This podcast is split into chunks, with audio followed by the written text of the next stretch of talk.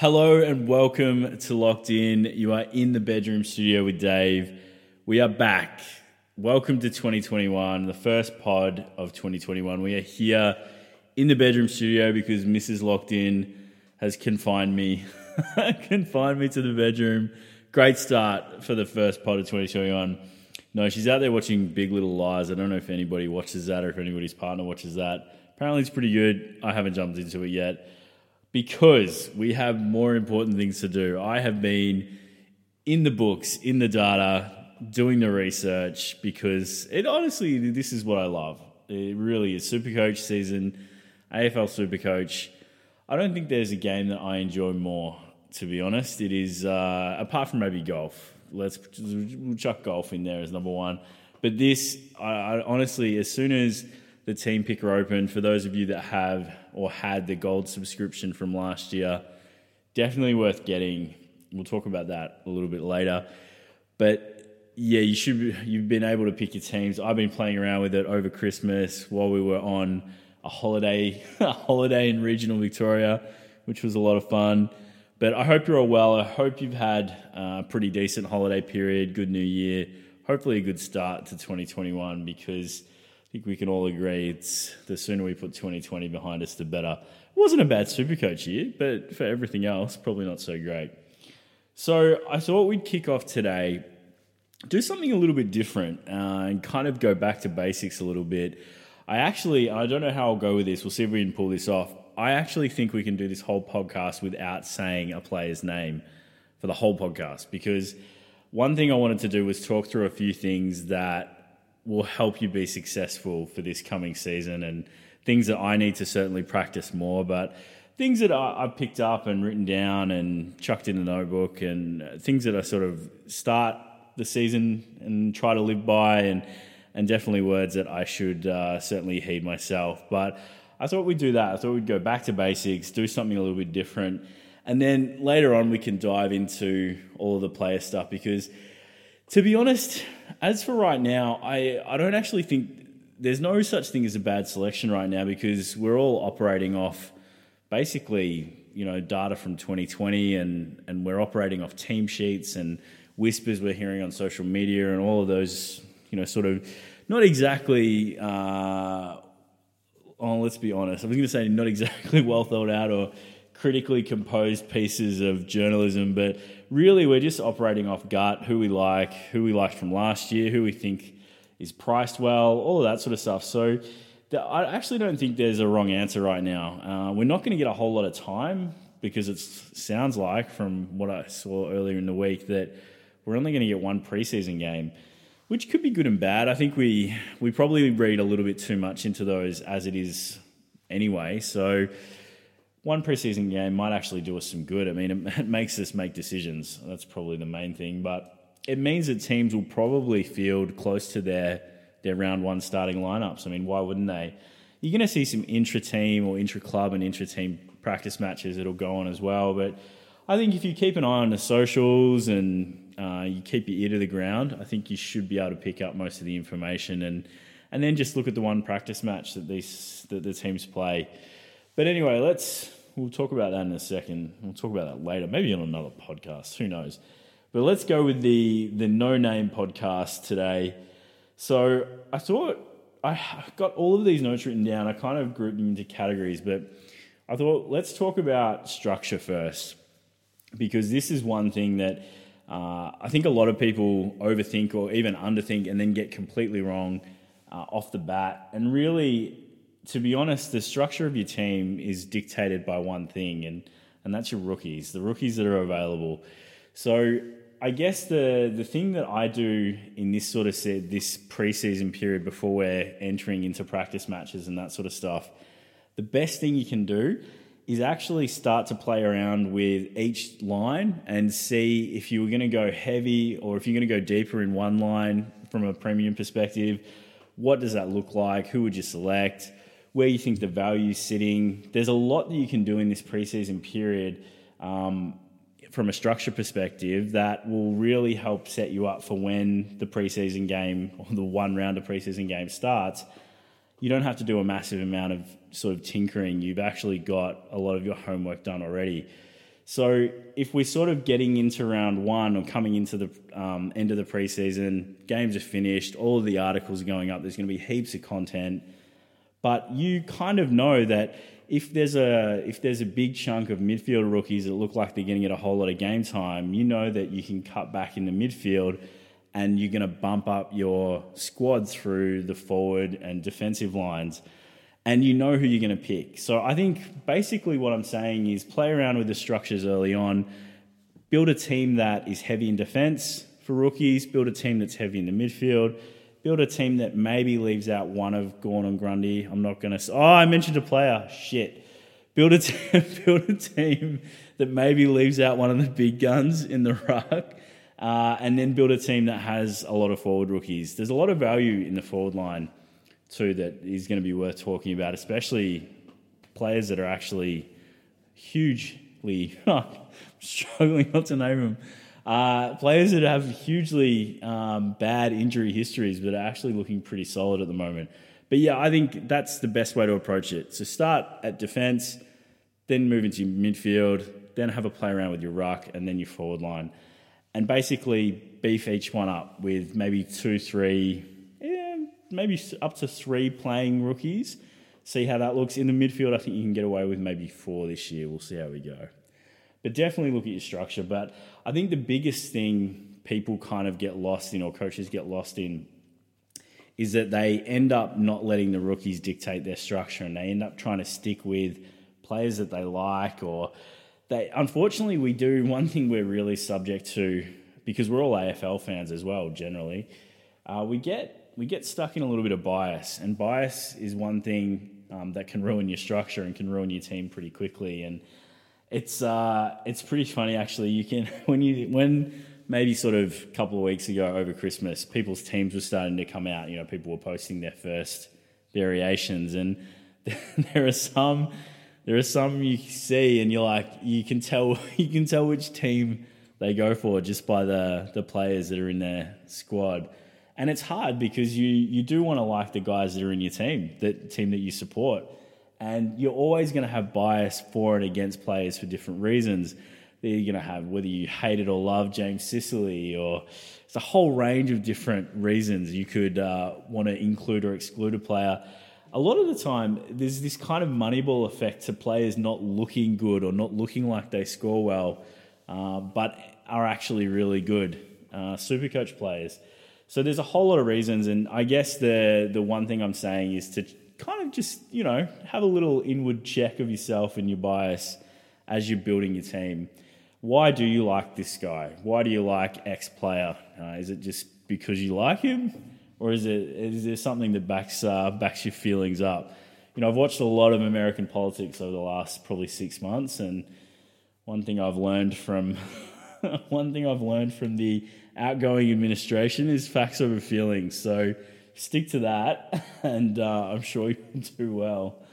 Um, but definitely, yeah, check your bias and who you like. I, am going to say this because these are kind of contradictory statements, but there's who you like, and then there's going with your gut. I think uh, there's so much content out there um, that's going to influence. I mean, even I do. Like, I'll listen to somebody else's podcast or read an article, and I'll immediately be like, clicking into Supercoach to change my team, it's just inevitable. You're like, shit, what have I done? I've missed this player, or oh wow, that's a really compelling case for a, a premium switch.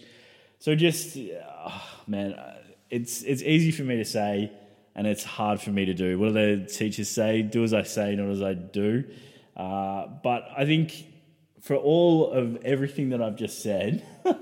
going with your gut is probably uh, one of the more integral things to do too, because you don't want to be in a situation where you have liked a guy for the whole preseason, you haven't put him in, and he's exploded.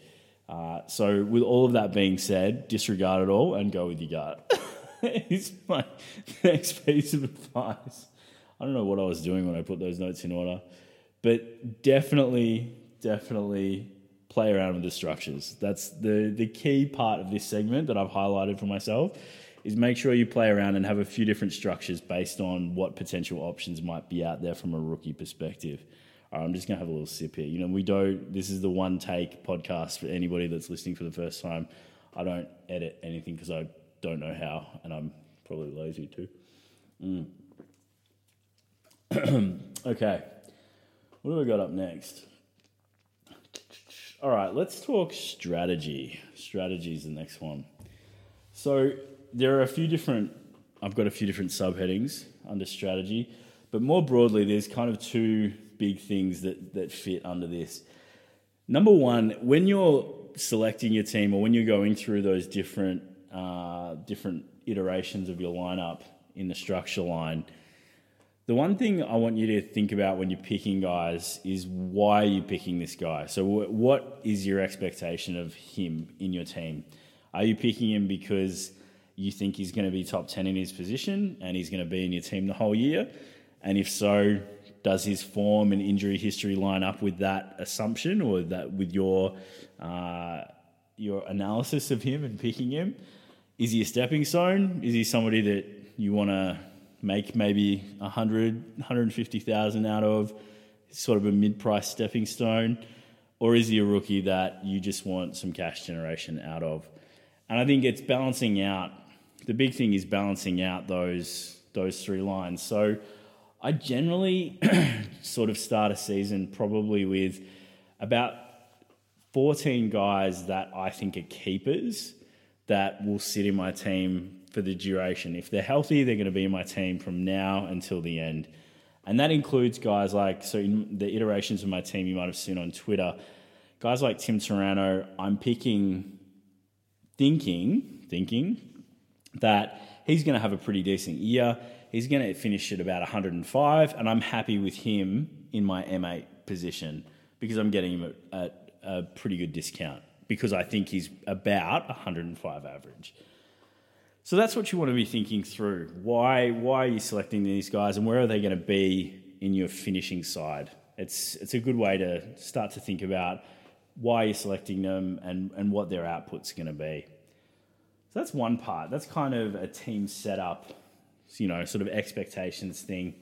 The other thing you want to be thinking about is your trading strategy. And I think something this year that is going to be really difficult for us to adapt to is going from a 17 round season where we had 36 trades, which is an obscene amount of trades, back to a regular season where we have 23 rounds. We're going to have the three buy rounds in the middle, plus maybe one other. I haven't actually, I should have checked that. I don't know if we're, I doubt we're playing anything internationally. And then we're only going to have 30 trades. So you have to be really smart and really strategic about using your trades. There's not going to be any of this, you know, kind of similar to what fantasy or dream team where you have two trades a week that option is not available to us. You need to be really strategic with your trades because the goal in supercoach and i probably should have said this off the top is getting your team to full premium or close to it as fast as possible.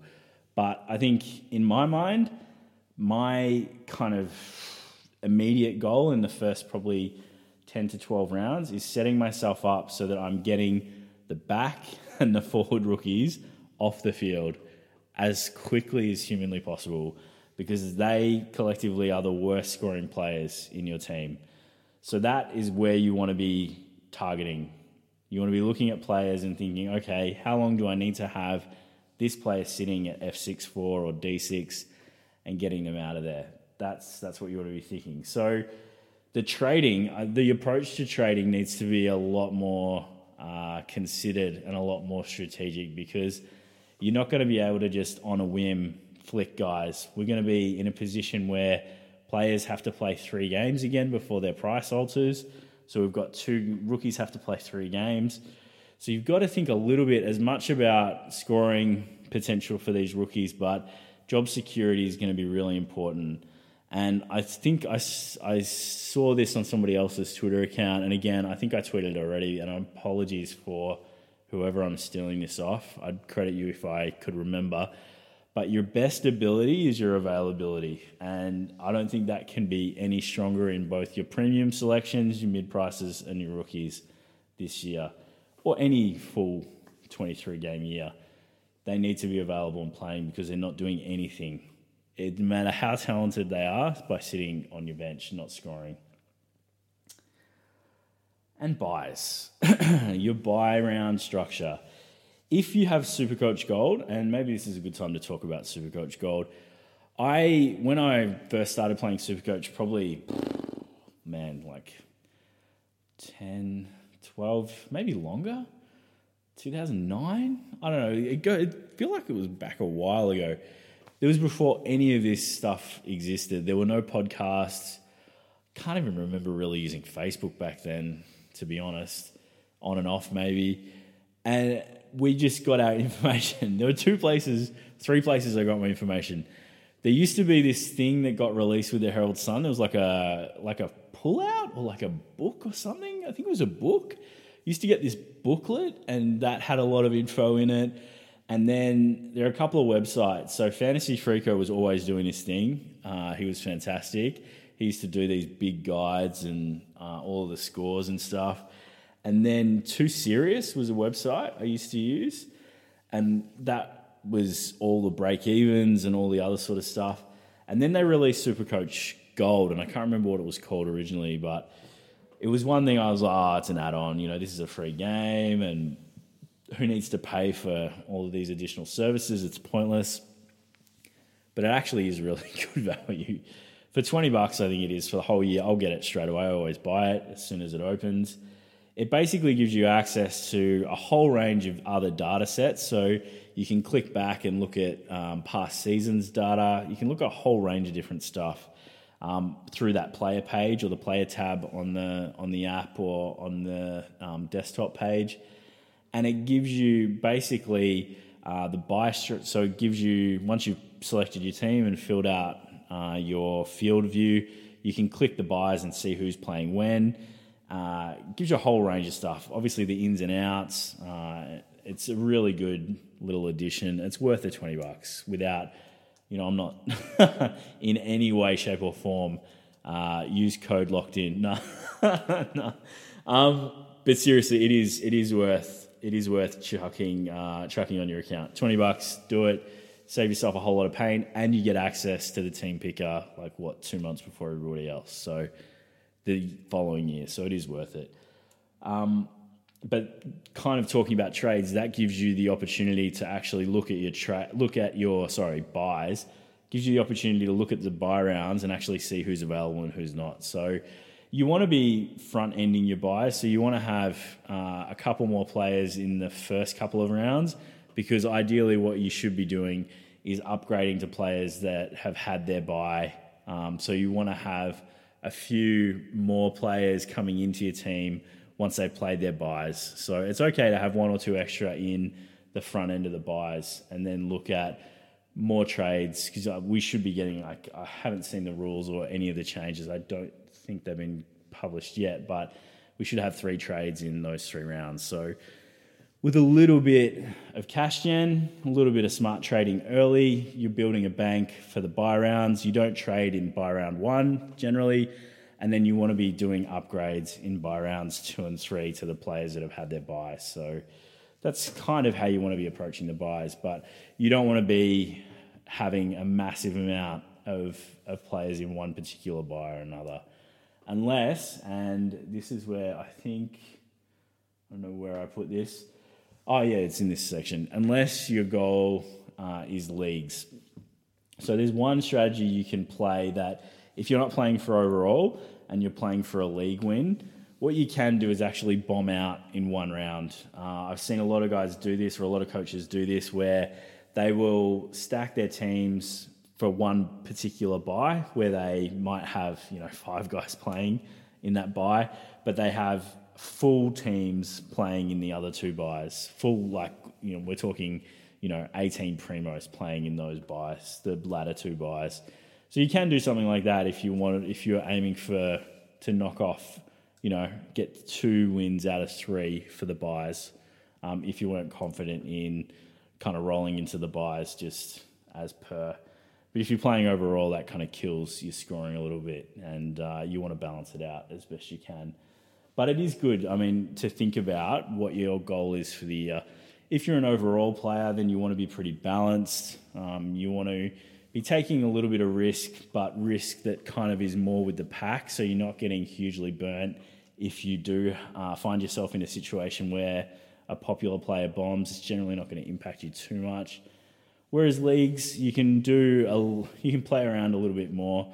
Um, you can play it super safe and and go with the the straightforward sort of guns and rookies thinking, and then look to upgrade through the buys and kind of charge home into the final series.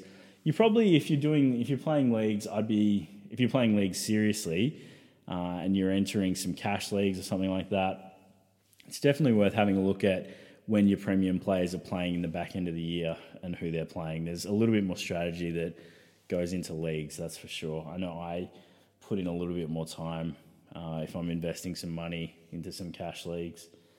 Uh, so that's trading and buys, a little bit about strategy.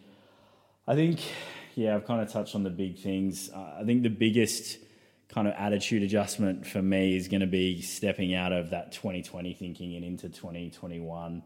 Uh, it's going to be a whole. it's a lot more patient. I think the the idea of the idea of trading um, and having to wait three weeks for for rookies to mature rather than two, it, it's going to be a much more patient game. I think generally I allow myself sort of one correction trade early on, and you know that's that's reasonably okay. Uh, it, it can get tough if you start to get a couple of injuries, but I think early on in round one, I'd be looking at maybe one, and then really you're trying to hold as much as you can to get as much cash gen as you can so that you're really putting yourself in a position where you're going to be able to get to full premium because there's honestly nothing worse than coming into the last couple of rounds, especially if you're in leagues. But if you're you're in a position where there's a premium that you don't have that everybody else has, and you have the cash gen but you don't have the trades, it's it's a sickening feeling coming into the back end of a year. Now, the last point I'm going to talk about is finding value. So with everything that I've sort of said, the best um, the best way to the best way, the way we want to approach getting to full premium really sort of starts now, and it starts with identifying players that we think are value selections and getting them early. So if you can get, I mean, I'm going to use. Uh, I've already said a couple of players' names, so we'll throw this out the door. I'll use one that I kind of like at the moment uh, in Tim Taranto. Um, you can even throw Paddy Cripps and probably Sam Walsh in there as well. These are guys that I think are undervalued that will put out an output that is reasonably higher than where they're priced at currently. Paddy Cripps is going to be extremely popular selection. Everybody's talking about him, so that's probably nothing new. But like a guy like Tim Taranto, probably not going to be as popular. I think he's about 100, 105, and that's I'm happy with that in my M8 slot, which means that he's underpriced by about 100, 100k. So basically, what I'm doing is I'm picking up my M8 at the start of the year. Fingers crossed, plays 22 games. Yeah, that's probably a big fingers crossed. Uh, and he sits there and he scores 105, and he's my M8 locked away. Basically, what the way that I'm structuring up and finding value in this part of my team in the midfield is by looking at, I'm trying to pick off M6, 7, and 8. I might select guy like Lachie Neale or one of the highest scoring mids from last year, though I really am sort of leaning away from that. And what I'm trying to do is fill the bottom part of my midfield and then allowing the season to unfold and those top sort of half a dozen midfielders to rise to the top, and then I can upgrade to them as we're seeing them rise up. I think it's think it's a relatively safe sort of structure. I'm not costing myself a massive amount of points um, as long as the guys that I'm selecting in those sort of bottom six, uh, those bottom three spots are actually producing that 105, 110 average, which I think they're capable of. the other thing about finding value is or the other key to this is value is great, but what drives our teams is cash is cash generation from our rookies and mid prices. So the rookies are pretty straightforward. I think they're going to be we're going to have to change our mindset back to holding them probably for six rounds, I'd say, six, seven rounds even, um, because they're going to take slightly longer to mature than they did last year. We're going to have to get back into a 2019 mindset, um, which might be a little bit, a little bit difficult. But the other area that people will definitely play in is the mid-price madness. Uh, there are a couple of guys that are being thrown around already that uh, I'm a little bit cautious of. One, I'm hugely cautious of in in Braydon Preuss. The other, I think, it, it, in Jackson Hately, it's going to be all about what we see in that preseason game. But it's I don't want to talk about individual players. No, we're not doing that. I said I've already broken everything I've already said.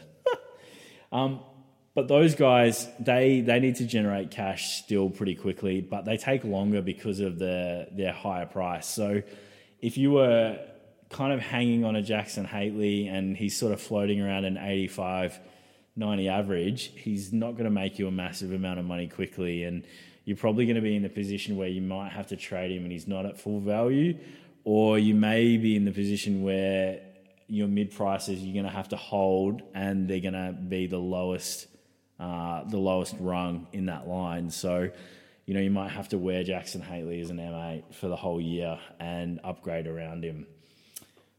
It's, uh, yeah, tricky stuff. But uh, we'll talk about that in a whole nother podcast. Um, there's risk and then there's risk.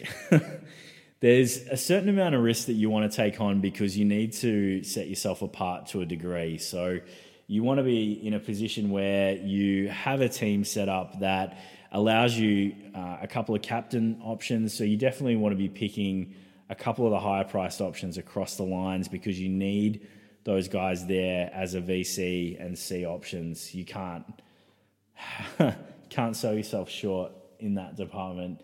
Um, but there's an amount of risk that's acceptable, and then there's probably a line where I I certainly probably wouldn't carry more than I wouldn't be carrying more than two mid prices, uh, and that's probably guys that are sort of 250 to say 450 because they're really they're boom or bust picks, and generally they unfortunately bust. Um, they might pull out a couple of reasonable games, but in the end, they end up killing your season. There's some been really big, some great examples of this the last couple of years. Um, Mark Pittonet probably did his job for a couple of rounds, but uh, expecting people held on to him a little bit too long because they were hoping that he would be their R2. Uh, Jon Ceglar's another one from last year that had a couple of good early rounds and, and then just absolutely shut the bed.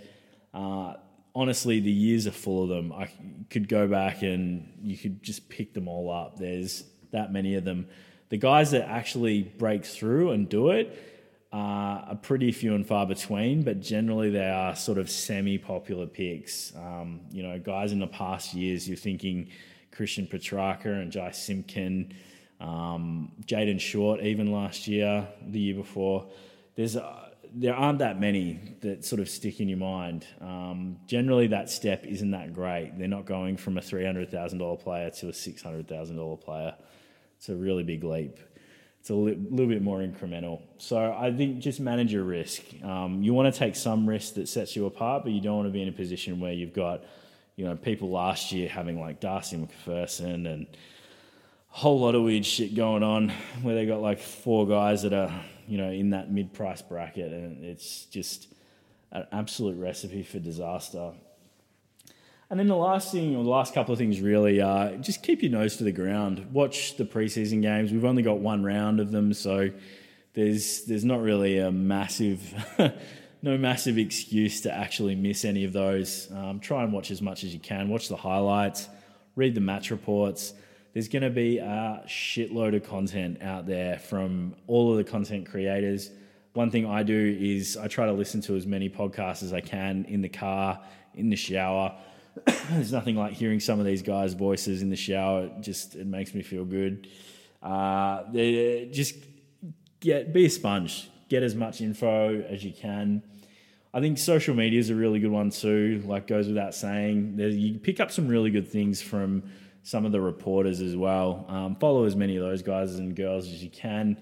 and follow the team pages, the team sites, all that stuff. Like it, all of that info, all of the info that the content creators that we all get, it all comes from those sources. Um, I guess the analysis and the the bullshit that comes out of my mouth, uh, that's all internalized. But uh, the re- the info actually comes from reliable uh, reliable AFL sources, uh, and that's about it. I think in preparation for the year, I think that should cover everything off. Um, you know, structure, strategy, and then finding value.